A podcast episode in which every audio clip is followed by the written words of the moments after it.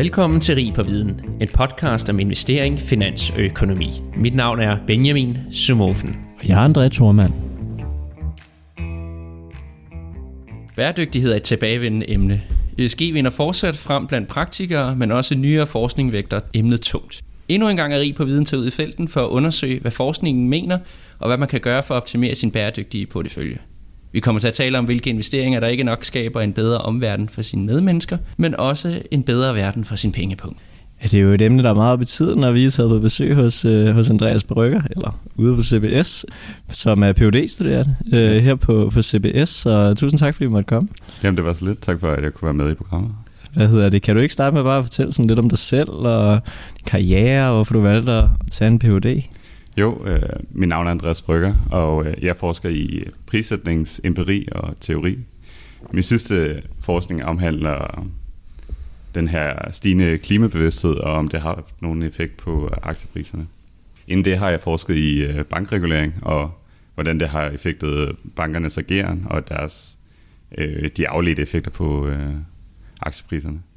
Øh, som nok er en arbejdsskade fra, at jeg arbejdede i Danmarks Nationalbank øh, inden da, men sådan generelt er jeg interesseret i øh, samfundsrelevante øh, spørgsmål, som kan besvares med øh, markedsdata som aktiepris.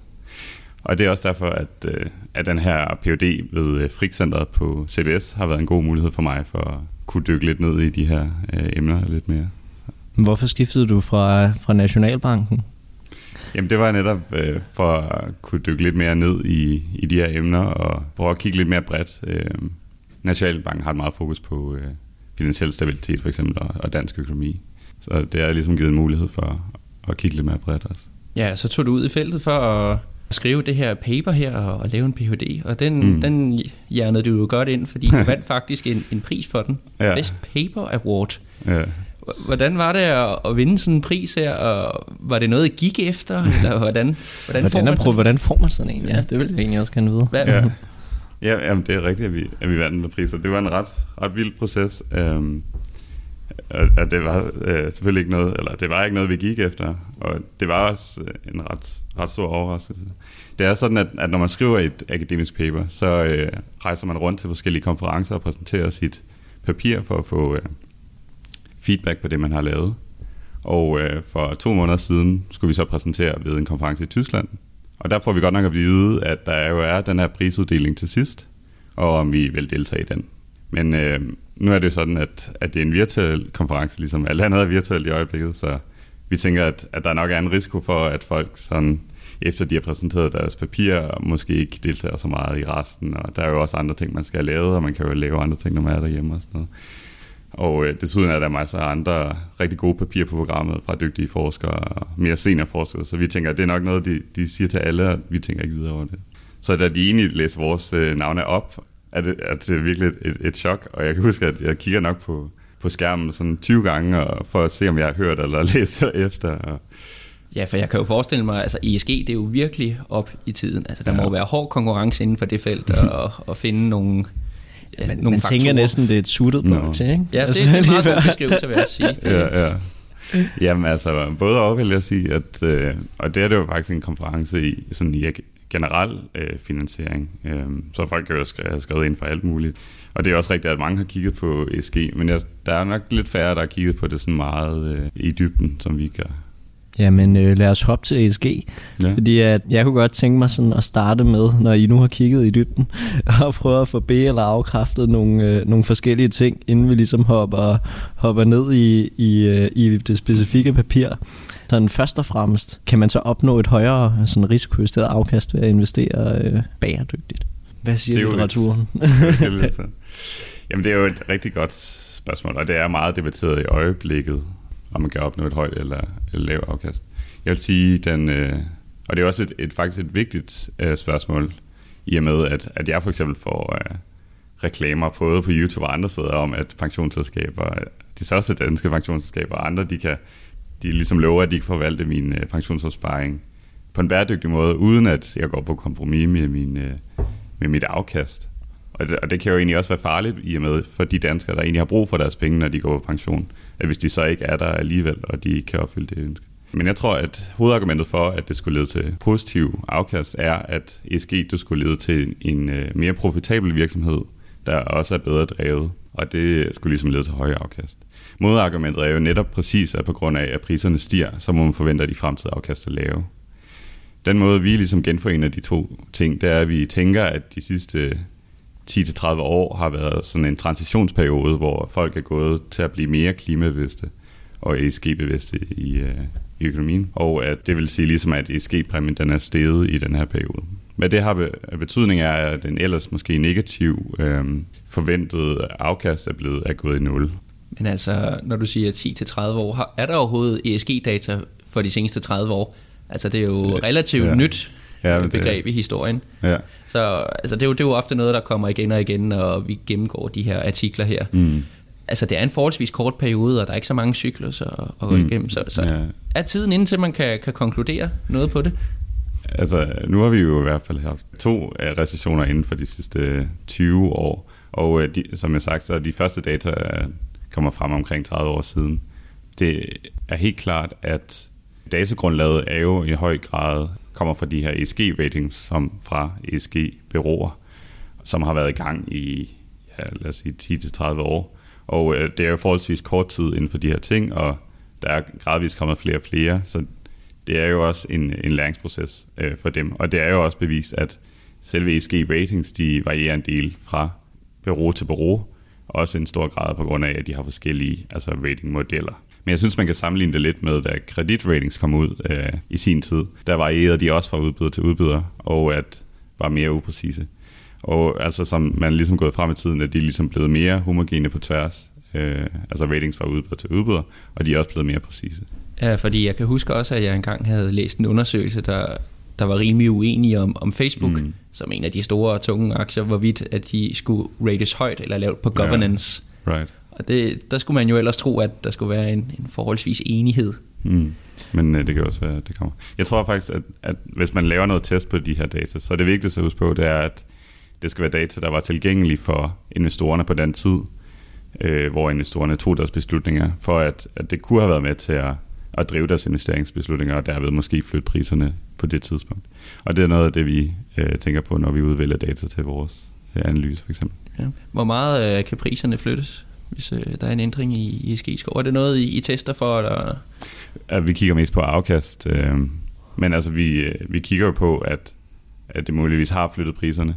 Desuden er der, altså der er andre, der ligesom har kigget mere præcis på det. Der er for eksempel en, øh, en professor ved Chicago, øh, Hartsmark, der har kigget på, at introduktionen er så meget klart tre system inden for bæredygtighed af firmaer. Hvad er et tre system? Nå, ja, det, ja, øh, Øh, der var på et tidspunkt en indførelse af, at øh, firmaet de kunne få en, to eller tre globuser, afhængig af hvor bæredygtige de var. Og, øh, og det blev så meget klart at dele ud på, på Bloomberg. Øhm, og han lagde så mærke til, øh, eller kigge på, hvad der skete omkring introduktionen af det her. Og han så, at de firmaer, der ligesom lige præcis kom i en højere tier, at de fik en del kapital inflows, og at prisen steg på deres aktier. Men dem, der lige præcis ikke kom ind i det, øh, havde en markant mindre effekt. Så der er noget, der tyder på, at det, ligesom, det kan flytte priserne. Og måske lige den, den sidste ting omkring de her ratings, det er altså, fordi vi kender jo fra kreditverdenen især, ja. at ratingbureauer jo har rigtig meget magt. Ja. Altså, det, det, det er rigtig, rigtig vigtigt, hvad de siger. Men altså, kan man sige noget om, hvor meget magt de her ratingbureauer har på ESG? Er der noget, man kan kvantificere? Altså nu har vi talt ja. om priser, ikke? Men... Jo, Jamen, det, er den, det er ikke noget, vi har kigget uh, så meget på. Men jeg forestiller mig, at de har noget magt. Men samtidig så, uh, så modsat uh, kreditratings kom ud, så har uh, ESG-ratings været meget uh, transparent i, hvordan de rater firmaerne. Um, så det har også betydet, at firmaerne ikke har haft behov for at bruge millioner på at i konsulentbistand fra ratingbyråerne for at overhovedet finde ud af, hvordan de bliver rated, og hvordan de kan få en bedre rating. Og desuden så virker det så om, at konkurrencen er rimelig fin på markedet. Jeg har i hvert fald selv set, at der er en 8-10 øh, udbydere af forskellige ratings, og hvorimod at på kredit er der måske tre store, øh, i hvert fald for tiden. Men er det mere, fordi det, det overrasker mig lidt, er det mere mm. transparent, hvordan man rater på ESG end på kredit? Jeg tænker, det, det må være det, det modsatte næsten. Altså i hvert fald en stor ting af, af de der kredit ratings, øh, altså, de beror til sig, men det var, at de havde ligesom en meget black box omkring, hvordan de rated, men at de var meget dygtige, men deres value added, det var en meget avanceret model. Okay.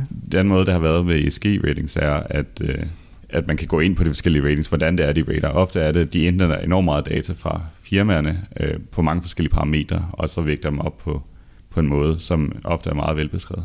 Er i hvert fald inden for min erfaring. Okay, jamen øh, fordi jeg tænkte, det, jeg har jo heller ikke øh, dykket ned. Jeg synes bare, jeg så i, nu læste jeg lige et, papir i morges, og det var sådan noget, at der allerede var sådan noget 600 forskellige frameworks for, ja. for hvordan man kunne rate ja. øh, ESG, ikke? Øh, ja. Og at det bare bliver sådan et kæmpe kludetæppe ja. af ting, og så er der nogen, der vægter noget meget højt, ja. og nogen, der vægter noget andet meget højt, og så kommer vi lidt tilbage til det her med, ja. at ratings ser sindssygt forskellige ud ja, ja. Øh, blandt øh, udbydere, ikke? Ja. Jamen, altså det, altså det er helt klart en ting, men det ser lidt anderledes. Men at, og det jeg mener, det er, at der er meget forskel på, hvordan de rater, og hvordan modellen de bruger. Men jeg synes, de er rimelig åbne omkring, når de så vælger en model, og forklarer, hvordan det er, den fungerer. Men øh, jeg tror, at, altså, at man nok i fremtiden vil bevæge sig mod, at, øh, at det bliver mere homogen, hvordan de er, de rater, og man finder det mere ud af, hvad det er, der er vigtigt for investorerne. Øh, Ja, fordi det synes jeg er sindssygt interessant, fordi jeg synes jo netop, altså behøver vi ikke sige kredit, men sådan noget som aktieanalyser, ikke? Altså, der er jo også stor forskel. Altså, mm. det er jo mm. meget almindeligt, hvis man har nogle analytikere til at kigge på noget, om det så er ESG, eller aktie, eller whatever det er, yeah. så, så er folk uenige, ikke? Og jo. det er det, der skaber et marked på en ja. eller anden måde. Men jeg tænker bare, at ESG jo er specielt, fordi at vi jo alle sammen gerne vil i samme retning. altså, vi vil alle sammen gerne have, at verden bliver øh, et bedre sted, og at virksomheder har god governance, og virksomheder er god miljømæssigt osv., og derfor burde det være meget mere ens, tænker jeg, ikke? Altså, det er nok fordi, at verden er et bedre sted af et rimeligt en blød definition, så hvordan man gør det konkret, for eksempel med øh, kreditratings er det jo, at alle vil gerne have, at firmaerne er sikre og har en lav probability of default. Og det er måske sådan lidt mere konkret. Så jeg tror, at det måske kommer af, at, at det er lidt svært at, at præcis definere, hvad det er, der er en god verden. Og måske det også er lidt forskelligt fra person til person.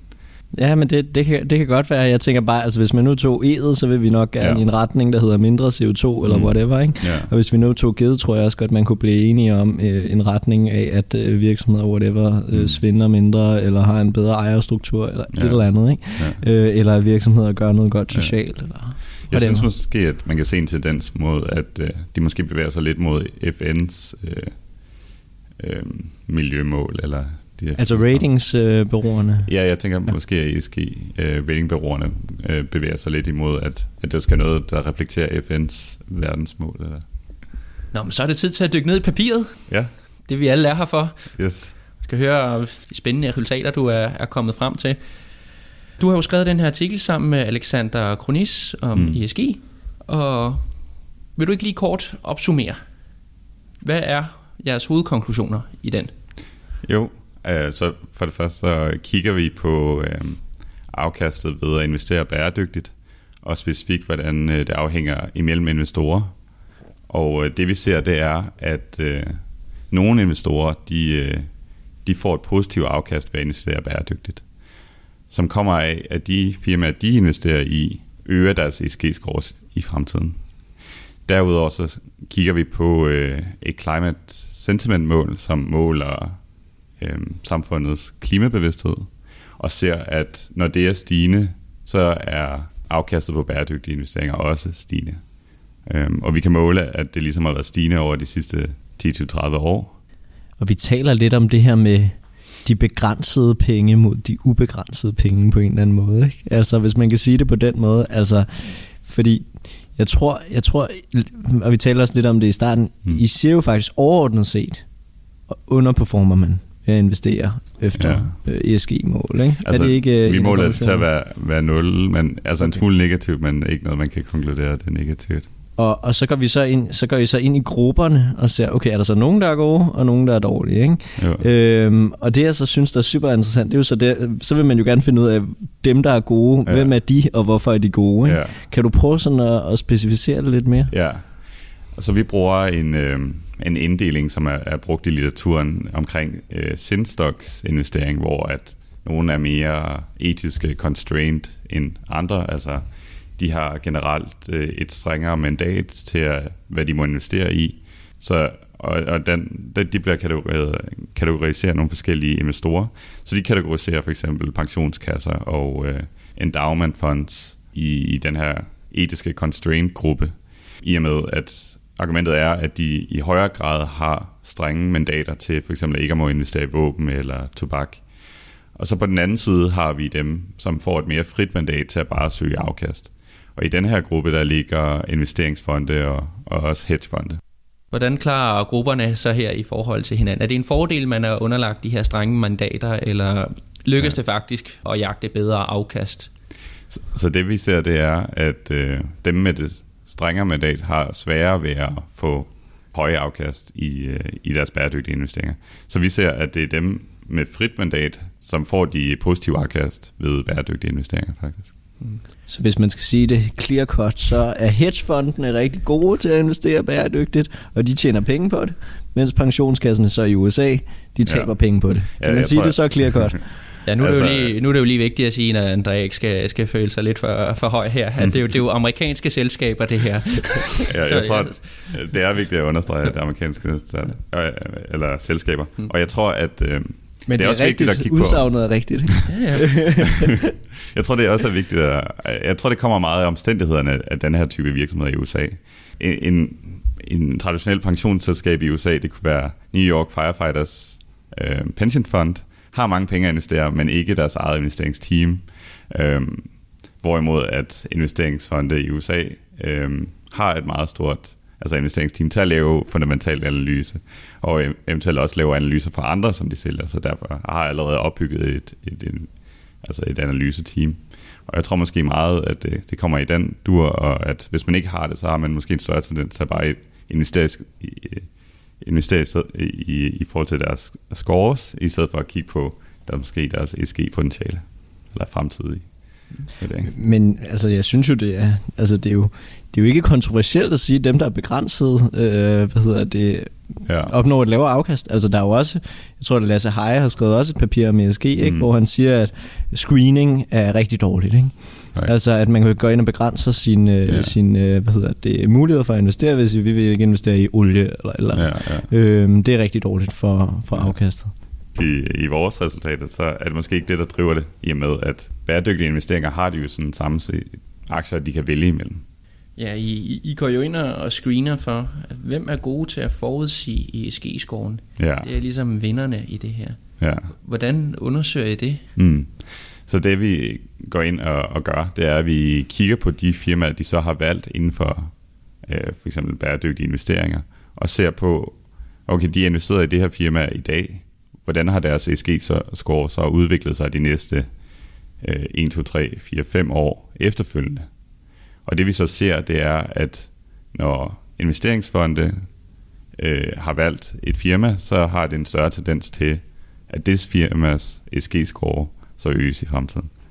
Hvorimod vi ser det, det øh, modsatte øh, for pensionsselskaber. Og hvordan påvirker det ens afkast og risiko, at ESG-scoren øges? Er det både afkastet, der går op, men, men risikoen hånd i hånd? Eller? Det er afkastet, går op øh, i takt med, at ESG-scoren stiger. I hvert fald generelt på, på bæredygtige investeringer, er, at, at det kan være lidt mere øh, momentumdrevet, at, øh, som blandt andet ligesom er drevet af sentiment, så måske. Altså markedet stiger, fordi markedet stiger. ja, det stiger, fordi det har steget. Ja. Ja. Tror du stadig, der er mere juice at hente i den her citron? Ja, øh, altså det er jo også et rigtig godt spørgsmål. Især på grund af, at vi har set den her stigning i klimabevidsthed de sidste par år. Men jeg tænker, at, øh, at i og med, at vi stadigvæk er så langt fra FN's klimamål, øh, at der nok sandsynligvis kommer stadigvæk nogle, øh, nogle klimachok, som for eksempel en ny klimalov ville kunne være med til at påvirke, at, at klimabevidstheden stiger endnu mere, både Altså fordi jeg, jeg ser det meget både fra et forbrugerperspektiv og et virksomhedsperspektiv, hvor forbrugerperspektivet er for eksempel den her klimabevidsthed, og hvad, hvilke produkter forbrugeren vælger, som vi kan se er steget. Og så fra virk- virksomhedens perspektiv er sådan noget som CO2-skatter og øh, begrænsninger på CO2, øh, som øh, ligesom også har været i gang i en transition, men som jeg forventer øh, fortsætter de næste 10-20 år. Og øh, vi har også set øh, store investeringer i grønne øh, projekter, specielt fra statens side, og især i recessionsperioder. Og, det, og det, det tror jeg faktisk er noget, der kommer til at vare det næste stykke tid. Og så er det jo også vigtigt at sige, at hvis en investeringsfirma har den her mulighed for at vurdere et ESG-potentiale bedre end deres konkurrenter, så, så længe at der er en ESG-præmie, så vil der jo være penge at hente her. Og jeg tænker kun, at i takt med, ESG-præmien og klimabevidstheden stiger, at det vil være øh, endnu mere lukrativt. Ja, hvad, hvad jeg kan forstå, så er der også øh, europæerne, der er længst fremme her. Altså, så der er jo stadig en, en stor del af verden, hvor ja, at der slet ikke har været samme fokus, som, som ja, vi har her. Ja. Men, men om ikke andet, altså, så er der jo andre fordele ved en høj ESG-skov. Øh, Blandt mm. andet, at det nærmest kan fungere som, lad os kalde det en ESG-hedge ah. under recession. ja. Er den, er den stensikker, at hvis man øh, har en bæredygtig portefølje, så, så er man bedre stillet i, i nedgangstider? Ja. Hvordan forholder det sig? Ja, altså der er selvfølgelig ingenting, der er stensikkert inden for øh, øh, aktieinvestering. og alt, hvor der sådan er lidt mennesker involveret. Men øh, altså, det er min klare forventning, at altså, når man kigger på de sidste to kriser, så i finanskrisen og, og, og også her i coronakrisen, at i begge kriser har, har staten gået ind og sagt, at vi gerne vil hjælpe øh, firmaer, men at det skal være med, med en grøn investering for øje, og at det har ligesom hjulpet de grønne firmaer øh, i begge recessioner, og dermed også påvirket, at, at bæredygtige investeringer har gjort det bedre i recessioner. Og jeg tænker, lige så lang tid vi er i gang med den her øh, omskifte samfundet mod et mere øh, grønt samfund, så tænker jeg, at det er godt øh, recessionshedge og investere i bæredygtige investeringer. Mm. Er der nogle øh, bestemte sektorer, man kunne, kunne gå efter? Øhm, er det ja. noget, I har været inde og, altså, kigge på? Vi kigger meget på de bæredygtige inde i hver sektor. Men ellers så må det jo være sektorer, som udvinder grøn energi, øh, tænker jeg. Ja, grund til at spørge, det er jo fordi, vi har jo, ja. vi har jo tidligere haft vendt emnet her i SG, ja. i Rig på Viden, og der var vi blandt andet ude i, i Bankinvest hos en praktiker, Niels mm. Lodberg. Ja. Og de, de, de fandt jo det her grønne alfa, og de fokuserede jo på, at man netop skulle vægte sektorerne lige meget, mm. når man valgte de her ESG. Ja, fordi ellers får du en kæmpe sektor bias. Ikke? Ja, det, er jo, det, skal, jo, det skal jo heller ikke være, være det, der driver afkastet. Nej. Altså i vores analyser øh, bruger vi også scores, som er inde i sektoren givet, så man kigger ind i en sektor, hvem er så mest bæredygtig. Så man får de aktier, der er der repræsenterer markedet, men som inden for deres sektor er de bedste, eller er de mest grønne. Det er, jo, det er jo interessant. at gøre man det som med alle sektorer? Altså hvad med tobak? Ja for eksempel? Ja, så, altså, hvis Der gør man, man så et relativt blik, eller hvordan? Ja, så er det så et relativt blik. Ja. Så må det jo være de økologiske cigaretter, man går efter. ja, men det er, altså, det er jo et fair view, ikke? Altså, ja. der, så der kommer, alle, alle ting skal være repræsenteret. Ikke? Ja, og jeg tror også, øhm. viewet er, at... Øh, altså for eksempel med øh, cementproduktion, eller sådan noget, som er en meget CO2-intensiv proces, så kan man ligesom vælge de bedste inden for, for cement. Øh, og og det, så er man ligesom med på at, at ændre verden til, at, at, at vi vil jo gerne have stadigvæk have produceret cement, men så bliver det gjort på den mest bæredygtige måde. Sige, cement er også den lette, ikke? men altså ja. hvad med sådan noget som gambling? Okay. Den er måske lidt sværere. Altså vi skal stadig have, hvad ja. ved jeg, øh, ja. hazard-spil, ja. bare på den bedste ja. måde. Altså det kan man selvfølgelig godt sige, men altså, ja. jeg er altså, sikker på, at der er nogen, der vil ligesom sige, at der er også nogle sektorer, der skal ja. ryddes ud i. Ikke? Ja, men helt sikkert. Og altså, det gør ikke så meget forskel for os, om, om man altså i vores resultat, i vores papir, om man, om man tager en enkelt sektor fra eller til. Men ja, der er helt sikkert mange investorer, som vil vælge for eksempel tobak og våben fra.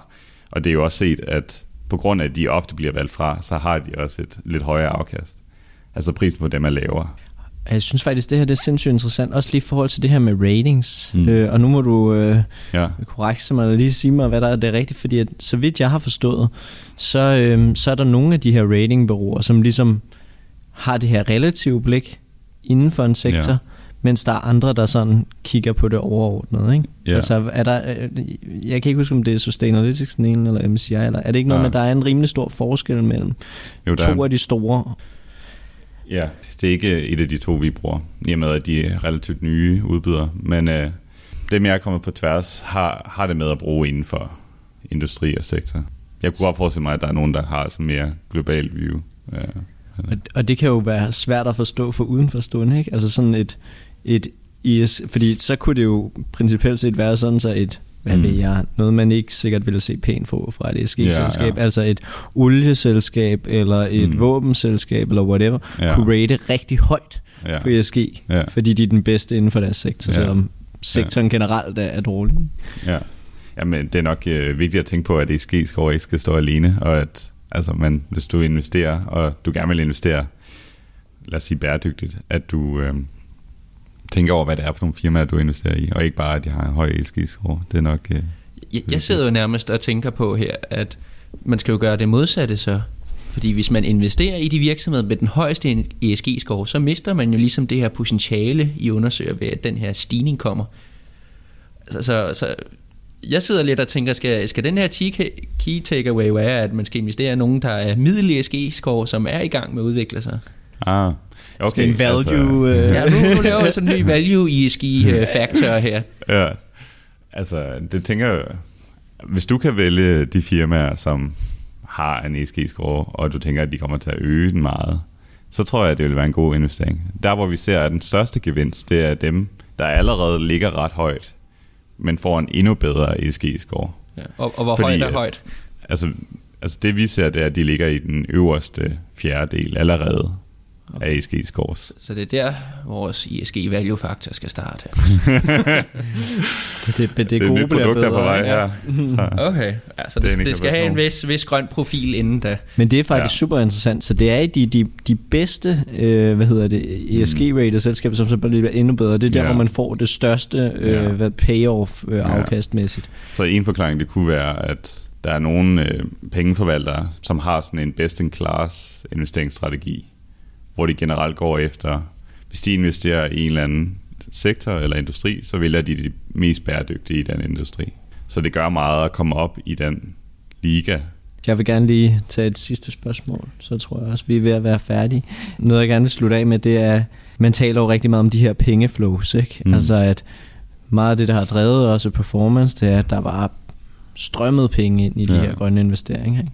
Hvad tænker du om, er det noget, der skal fortsætte, eller hvordan på en afsluttende note? på en afsluttende note.